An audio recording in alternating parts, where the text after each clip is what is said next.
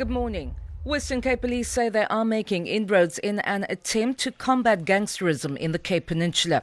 There's also been an increase in the number of raids recently to confiscate drugs.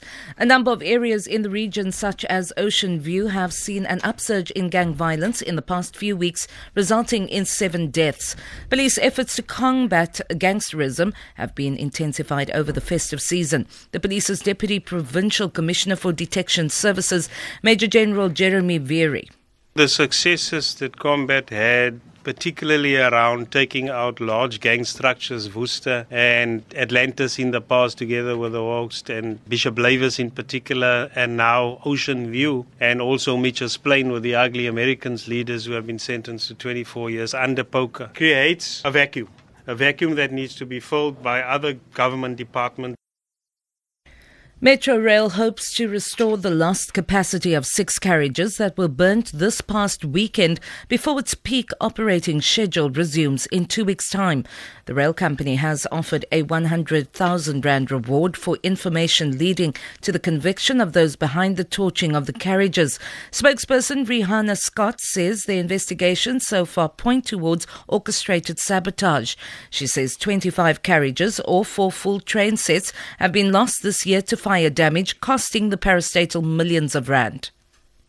At the moment, not, because we're running our reduced end of year service. The demand is a lot less. The factories are closed, schools are closed, and most people are on holiday.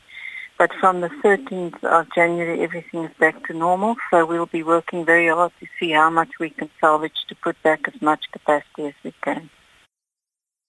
Beachgoers in Cape Town have welcomed efforts to keep the city's beaches alcohol free. Close to 10,000 rather litres of alcohol have been confiscated at various beaches since the beginning of the month. The tally is almost double the amount confiscated at the same time last year. Offenders can also be fined up to 500 rand. This is what some beachgoers had to say. And I know me at home, I drink, I'm at order. So what is on the beaches? You consider the children. I think there's a danger in uh, drinking and, and swimming and being at the beach, and that's you know going down as a family.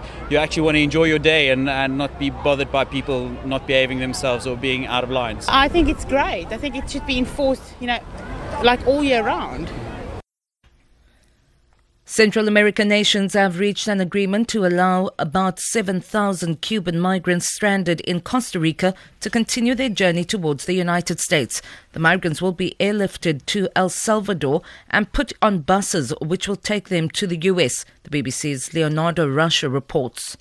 The current crisis began in November when Nicaragua, a close ally of Cuba, denied access to thousands of migrants arriving from Costa Rica. They have been stuck at the border in precarious conditions for over a month. After a meeting in Guatemala, foreign ministers from Central American nations and Mexico agreed to give them passage. Many Cuban migrants fear that the thawing relations between Washington and Havana may put an end to the preferential treatment given to them. The rand is trading at 15 rand 29 to the US dollar, at 22 rand 80 to pound sterling, and 16 rand 79 to the euro.